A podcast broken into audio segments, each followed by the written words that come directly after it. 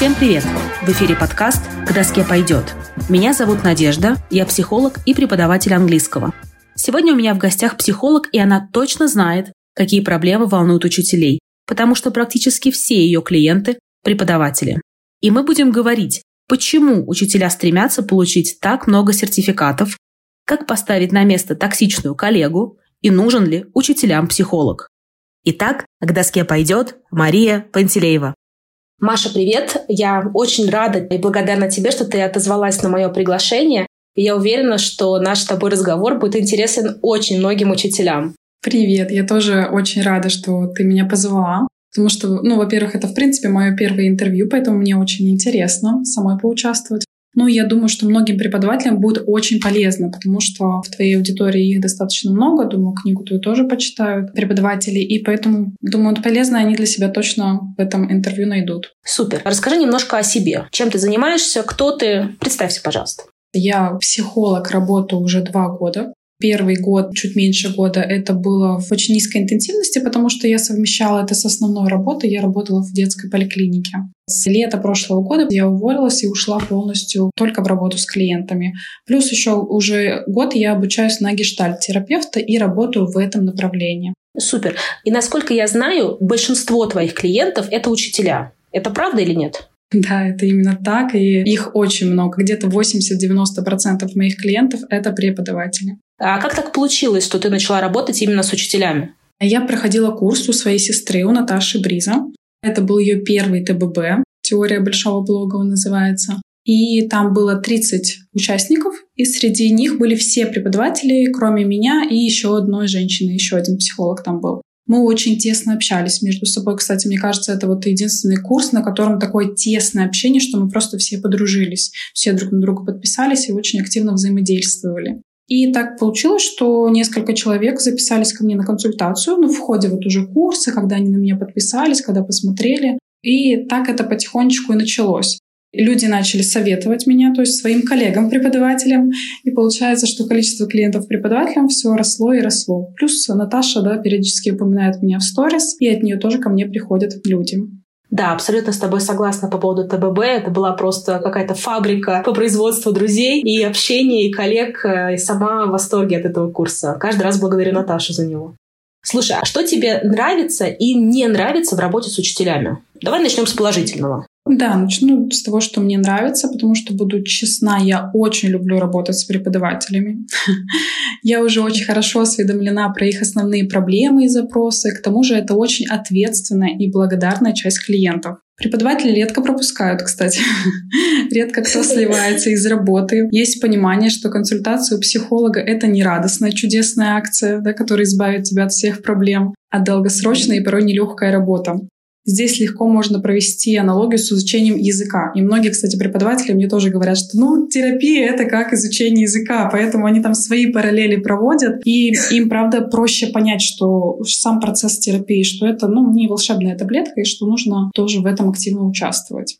А по сравнению с твоими прошлыми клиентами, тебе кажется, что учителя более сознательны, то есть они более ответственно относятся, или это не совсем так? Они относятся более ответственно, я думаю, да. Угу. В основном это положительно влияет на терапию, но и имеет свои минусы, конечно, тоже. Да, излишняя ответственность. Иногда и мою ответственность преподаватели могут немножечко на себя тянуть, да, поэтому приходится границы тоже расставлять. Поняла. А есть что-то, что не очень нравится в этой работе? Сложно ответить. Наверное, я удивляюсь и злюсь, насколько преподаватели требовательны к себе и полны убеждений, которые достаточно негативно влияют на их самораскрытие и работу. И эта злость не на них самих, а на правила общества, из-за которых складывается такая концепция. Поэтому моя миссия — избавить преподавателей от этих рамок, стать свободными и успешными. Хм, это звучит прямо как миссия, мне очень нравится.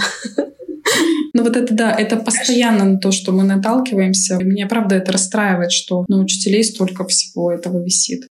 А как ты думаешь, с чем это связано? Вот это вот навешивание на себя, и рамки, и перфекционизм, и все остальное?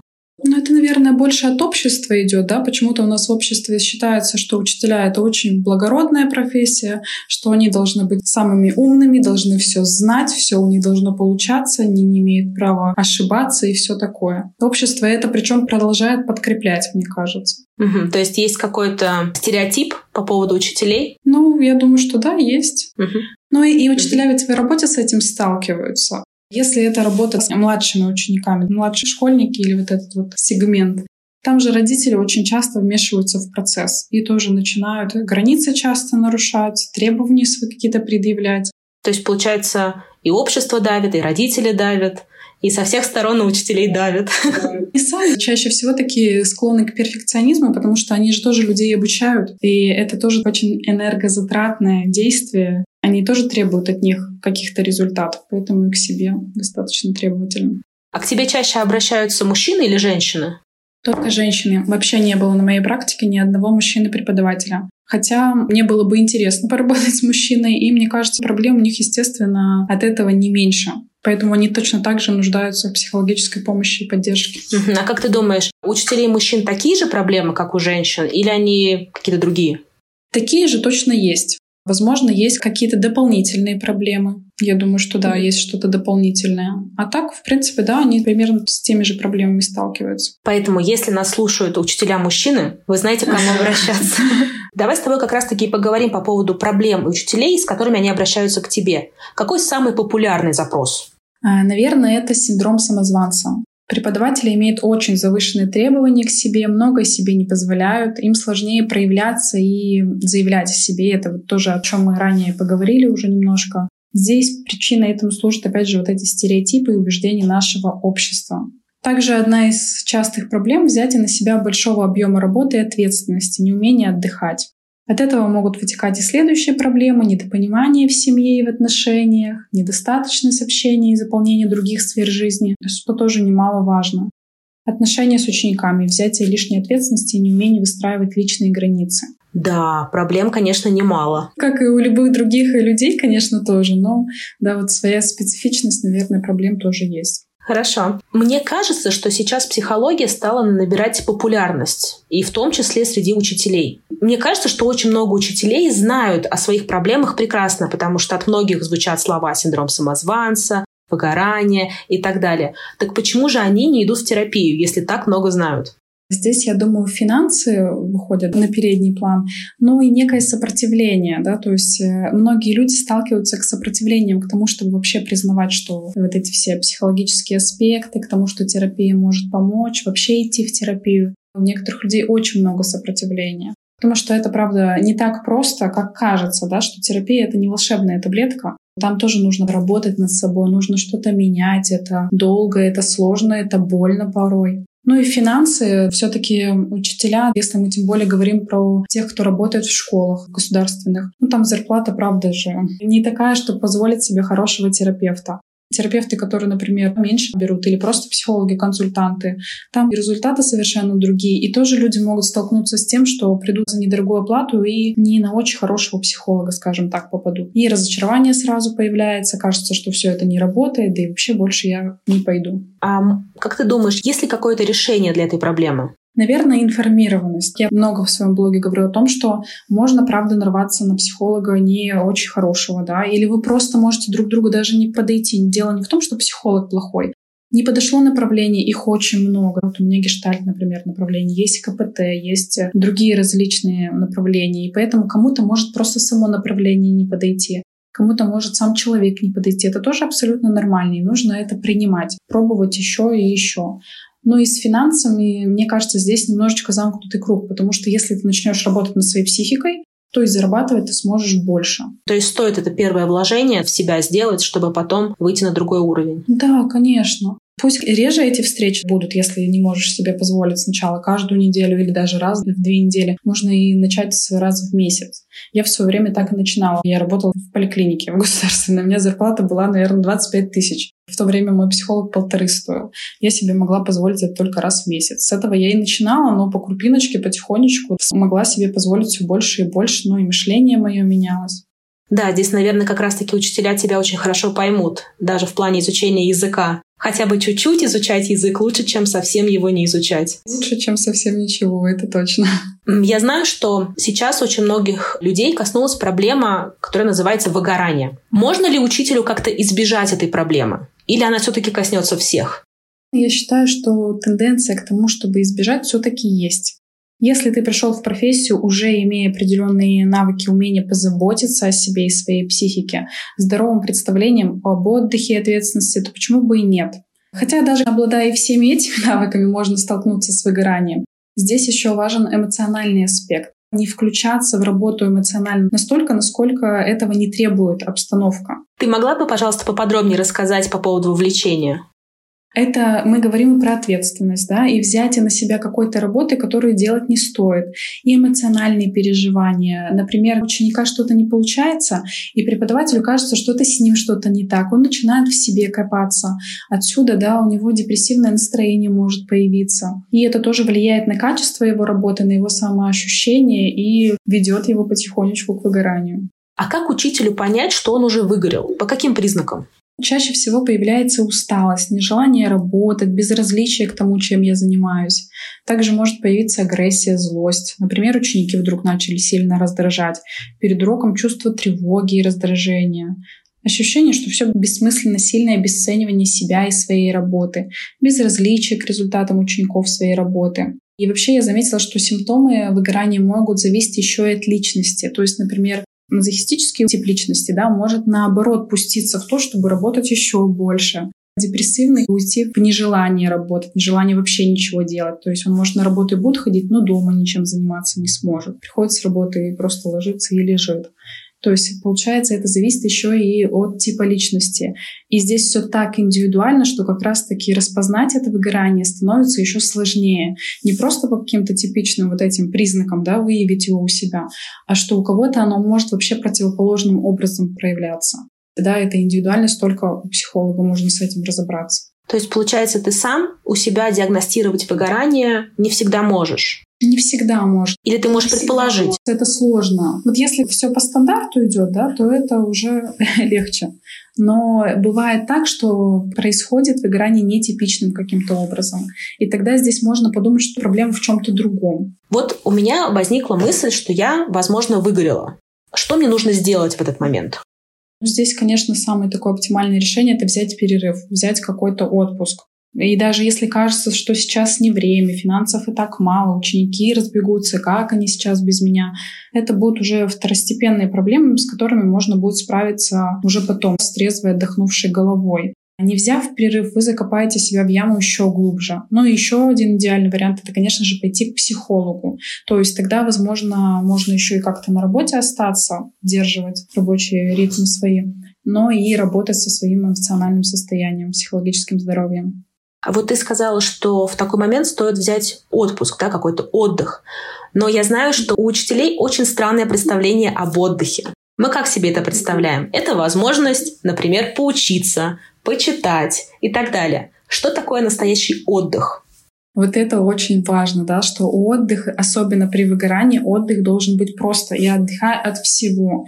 Желательно вообще, да, там не читать никакую литературу, не проходить никакие обучения. Пусть, например, даже это там обучение по блогингу, а не обучение по той сфере, где я работаю. Неважно, то есть лучше себя вообще во всем ограничить. Просто отдыхать, просто лежать, просто гулять, заниматься теми делами, которые реально приносят удовольствие. Но в такой момент меня, наверное, съест чувство вины от того, что я бездельничаю. Как же быть тогда? Да, вот это как раз-таки чувство вины. Опять получается, что это очень взаимосвязано. Чувство вины не дает отдыхать, потом все это накапливается, происходит выгорание. И поэтому здесь с чувством вины еще и для профилактики выгорания нужно работать. А когда, в какой момент учитель наиболее уязвим? Когда он подвержен всем этим выгораниям, синдрому самозванца и так далее? Наверное, в конец учебного года или когда его нагрузка максимальная.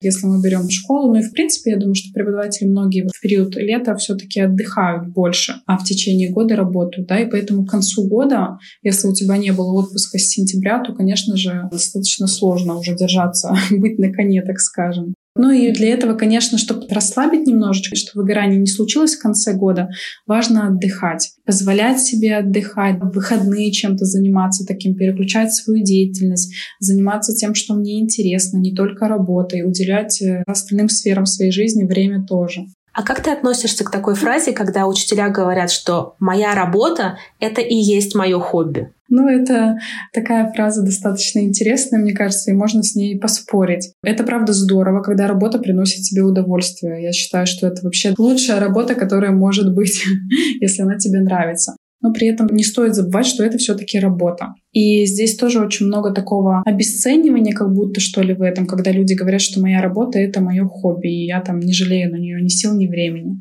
На самом деле силы и время, конечно же, все равно уходят, как и на любые другие занятия. Поэтому важно, я думаю, об этом не забывать.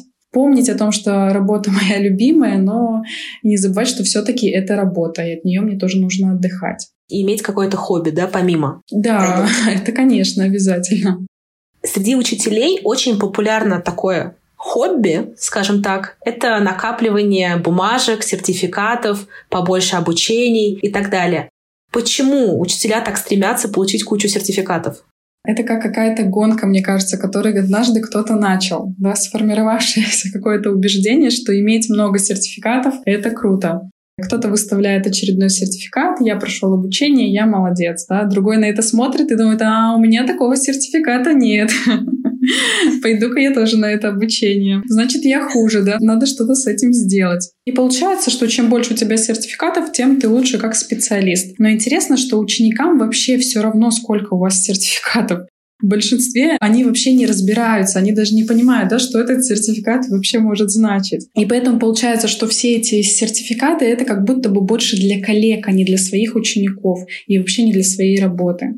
И задавая вопрос, например, да, своим клиентам, а вообще у вас ученики-то спрашивают эти дипломы, они смотрят, ну что тебе дает этот сертификат? Да нет, у меня вообще ни разу там его не спросили. Зачастую вот так вообще отвечаю. Так что стоит тогда делать? Остановиться в этой гонке? Здесь, я думаю, нужно к себе обратиться, то есть начинать себе вопросы задавать. А зачем мне очередной этот сертификат? А что я себе докажу, если я его получу? А что я другим докажу? А что я вообще хочу доказать? А кому я это понесу? Такой вот самоанализ провести. Супер. Давай сейчас с тобой поговорим по поводу отношений с учениками. Как учителю выстроить правильные отношения с учениками, чтобы они не нарушали границы? Вообще очень важно в первую очередь осознавать свои личные индивидуальные границы. Очень часто преподаватели их не видят. Почему-то ученик имеет больше полномочий, чем преподаватель. Понять, что вы можете выстраивать любые границы, которые вам комфортны. Если вы будете осознавать и ценить свои границы, проблем с учеников в этом плане не будет. Важно выстраивать их заранее, а не тогда, когда уже проблемы начались. Конечно, если не получилось сделать это вначале, никогда не поздно. Но вот здесь как раз именно ответственность учителя осознать и установить границы. Изначально следовать правилам. Например, в выходные я не отвечаю, работаю только по предоплате. Нет оплаты, нет урока. Вы можете устанавливать любые правила, которые вам подходят. Если они не подходят ученику, то это нормально. Будьте готовы прощаться с такими клиентами. Важно понять вот эту свою ответственность, что если я не скажу, что со мной так не надо, то ученик этого знать не будет. И ждать от того, что некоторые там тоже, да, бывает, жалуются, что ну вот как они там не понимают, почему они опаздывают все время, ну вот она же сама тоже работает в школе, некоторые начинают говорить, но это как бы немножечко их проблемы. Тебе главное сказать, что если опаздываете, то или вы предупреждаете, если опаздываете больше, там, чем на 15 минут, урока нет. То есть четко проговаривать свои правила. А как понять, какие у меня границы? Что это вообще такое? Наверное, границы наши заканчиваются там, где какой-то некомфорт происходит. То есть что важно понимать для того, чтобы установить свои границы? Это то, что мне некомфортно. Что мне комфортно и что мне некомфортно. То есть то, что мне комфортно, я с этим могу обходиться. То, что мне некомфортно, там я уже начинаю расстанавливать какие-то границы. То есть кому-то ведь комфортно, например, в долг работать. Мы там заплатим через неделю или мы заплатим в конце месяца. Кого-то это вполне устраивает. И здесь тоже не нужно говорить ему, что вот как ты так вообще работаешь. Может, ему так нормально. А если он не может сказать, потому что он чувствует себя обязанным или у него нет достаточно уверенности в себе в том, чтобы сказать, что ну вы мне уже за три занятия должны, наверное, как-то заплатить, то вот это уже будет про неумение выстраивать границы. Есть учителя, которые работают только с индивидуальными учениками, а есть те, кто любит и хотят работать с группами. Но им сложно эмоционально общаться с большим количеством людей. Допустим, если у тебя в группе там 6, 7 и так дальше человек. Как устроить свою работу так, чтобы нормально переносить общение с большим количеством людей? Ну, здесь у меня, конечно, тоже напрашивается такой встречный вопрос. А если тебе тяжело эмоционально общаться с большим количеством людей, то зачем тебе группы? Да, здесь нужно все-таки расставить эти приоритеты. Что именно мешает общаться, да, почему мне тяжело. То есть, ну, правда, ведь среди нас есть люди, которые не любят много общения. И это нормально. Тоже не нужно видеть проблему там, где ее нет. Если тебе это некомфортно, то это как бы вполне может быть. Ты не набирай тогда да, много учеников или группы. Но опять же, да, может быть и другая ведь проблема, что я группы-то хочу, и общаться я хочу, но какие-то свои собственные затыки получаются. Вот с ними нужно разбираться индивидуально, потому что здесь, конечно, обобщить это все я даже не представляю каким-то возможным. Чаще всего это всегда будут какие-то индивидуальные свои проблемы. Кто-то говорить о чем-то стесняется, речи, может быть, своей стесняется. Как раз-таки вот эти все запинки, зажимки, да, вот у меня они тоже, думаю, что в интервью будут проскакивать. Но я пытаюсь с этим работать, но не сильно заморачиваюсь, скажем так. Есть у меня такая особенность, и нормально. И вот получается, что у преподавателя тоже может быть такая проблема. Значит, ему нужно научиться обходиться с этим, да, что это нормально, там, что я могу где-то запнуться, где-то ошибиться, и ничего от меня ученики не убегут, если такое вдруг произойдет. Может быть, еще какие-то другие проблемы, какая-то неуверенность в себе. И получается, что все это можно проработать. Да? Главное понять, в чем причина. Угу. Давай с тобой коснемся темы коллег. Как выстраивать правильные отношения с коллегами и администрацией, чтобы они не нарушали мои границы. Здесь важно, опять же, знать свои границы. Уважайте себя, и никто ваши границы нарушать не будет. Если вы никому не скажете, что с вами так нельзя, никто не будет этого понимать. Обижаться или злиться на других, что они с вами так поступают, бесполезно. Это ваша ответственность установить границы в любых отношениях. Здесь, правда, люди часто вот злятся, обижаются на людей за то, что они их границы нарушают и пытаются работать как будто бы с другими людьми. То есть как на них повлиять, да? Что с ними-то сделать, чтобы они мои границы не нарушали. На самом деле с ними ничего делать не надо. Такие люди есть, и они всегда будут. И они будут нарушать границы тех, кто это позволяет. Некоторые делают это очень даже осознанно и специально, и, возможно, как-то питаются этим. Но это не ваши проблемы. То есть ваша ответственность только за себя. И поэтому важно уметь говорить «нет». И тоже иногда нет надо сказать сто раз. Вот это я тоже часто повторяю, что э, с первого раза эффекта, возможно, не будет. Чаще всего его нет. Нужно несколько раз об этом говорить. С коллегами с администрацией есть свои сложности в том, что, опять же, мы натыкаемся на какие-то убеждения а что обо мне подумают, а мы же коллектив, а мы же там то-то, а я вот с начальником там тоже, да, вообще там куча всяких разных убеждений, что с ним нельзя там каким-то определенным образом общаться. Но никто не просит да, вас посылать там на три буквы. Можно же достаточно деликатно сказать о том, что вам что-то не нравится. И это не будет являться каким-то барьером в общении между вами. То есть если вы скажете все очень грамотно и красиво, то человек просто поймет и больше так делать не будет. В некоторых государственных школах есть психолог, который работает с учениками. А как ты думаешь, нужен ли в школах и языковых центрах психолог для учителей? О, да, мне кажется, это было бы прям очень крутое вложение своих сотрудников. Только представьте, да, у вас возникла проблема с учеником или коллегой, и вы можете тут же обратиться за помощью к специалисту.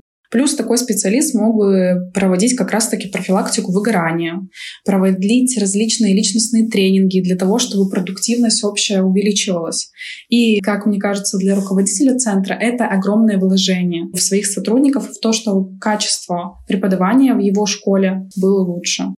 Это даже не обязательно должен быть штатный психолог, да? Возможно, приглашать просто откуда-то со стороны. Приглашать, конечно, да. Вот, например, те же тренинги какие-то проводить, да, и для сплочения коллектива, и для того, чтобы, например, навыки общения развивать. То есть, на самом деле, в любой профессии вообще человек-человек очень важны навыки коммуникации, правильного общения.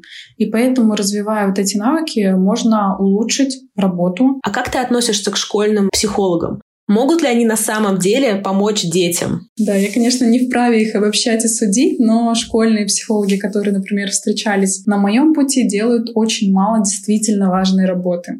И здесь я не могу, конечно, говорить о том, почему так происходит. У меня есть такое предположение, что у них очень много бумажной работы, различной отчетности, каких-то своих требований, что они должны делать. Вот как сейчас, например, в школах вообще флаги вот эти поднимают. Поэтому получается, что тебе сказали, то ты и делаешь. Я думаю, что в этом очень большая проблема школьных психологов. Но думаю, что все равно, конечно, школьный психолог должен иметь в виду то, что к нему может прийти ученик с какой-то проблемой, и что это должно оставаться в кабинете, и что он, в принципе, может оказать ему помощь. Но, опять же, мне кажется, для того, чтобы действительно помочь ученику с какими-то личными проблемами разобраться, недостаточно одного университетского образования. Я по себе точно знаю, что один универ, он мне дал практически ничего. Это вообще 5%, наверное, моих знаний. Все остальное на супервизиях, на каких-то различных практиках. И вот в университете, в котором я сейчас обучаюсь именно по конкретному направлению. И все-таки я думаю, что здесь, будучи, например, на месте родителя, я бы своего ребенка не отправила к школьному психологу, а организовала бы ему более, так скажем, хорошего специалиста. То есть ты нашла бы какого-то специалиста со стороны? Специалиста со стороны, да. И здесь еще я очень сомневаюсь в конфиденциальности. Но да, опять же, это чисто мое мнение, никого не хочу обидеть или осудить, потому что я не работала, сказать не могу, но сама я сталкивалась с тем, как они работают. Я помню, что у меня в школе была подружка, у которой были серьезные проблемы, и она решила пойти к школьному психологу. Я выросла в селе, у нас не было психолога, был школьный психолог, который на самом деле был, кстати, по образованию преподаватель русского языка и литературы. Я не знаю, почему он вообще работал психологом. Вот. Наверное, жизнь понимает хорошо. Да. Ну, в общем, она и не помогла. Более того, она рассказала о ее проблемах учителю, учитель рассказал родителю, и там было, конечно же, вообще такое обострение всех этих проблем. Неприятная история вот такая вот у меня есть. Давай с тобой коснемся темы семьи. Как быть, если из-за работы у учителя на второй план уходит муж или жена и дети, а работа становится на первом месте? Ну, здесь я опять буду говорить про ответственность. Нужно понять, что это ваша ответственность, что именно так и произошло.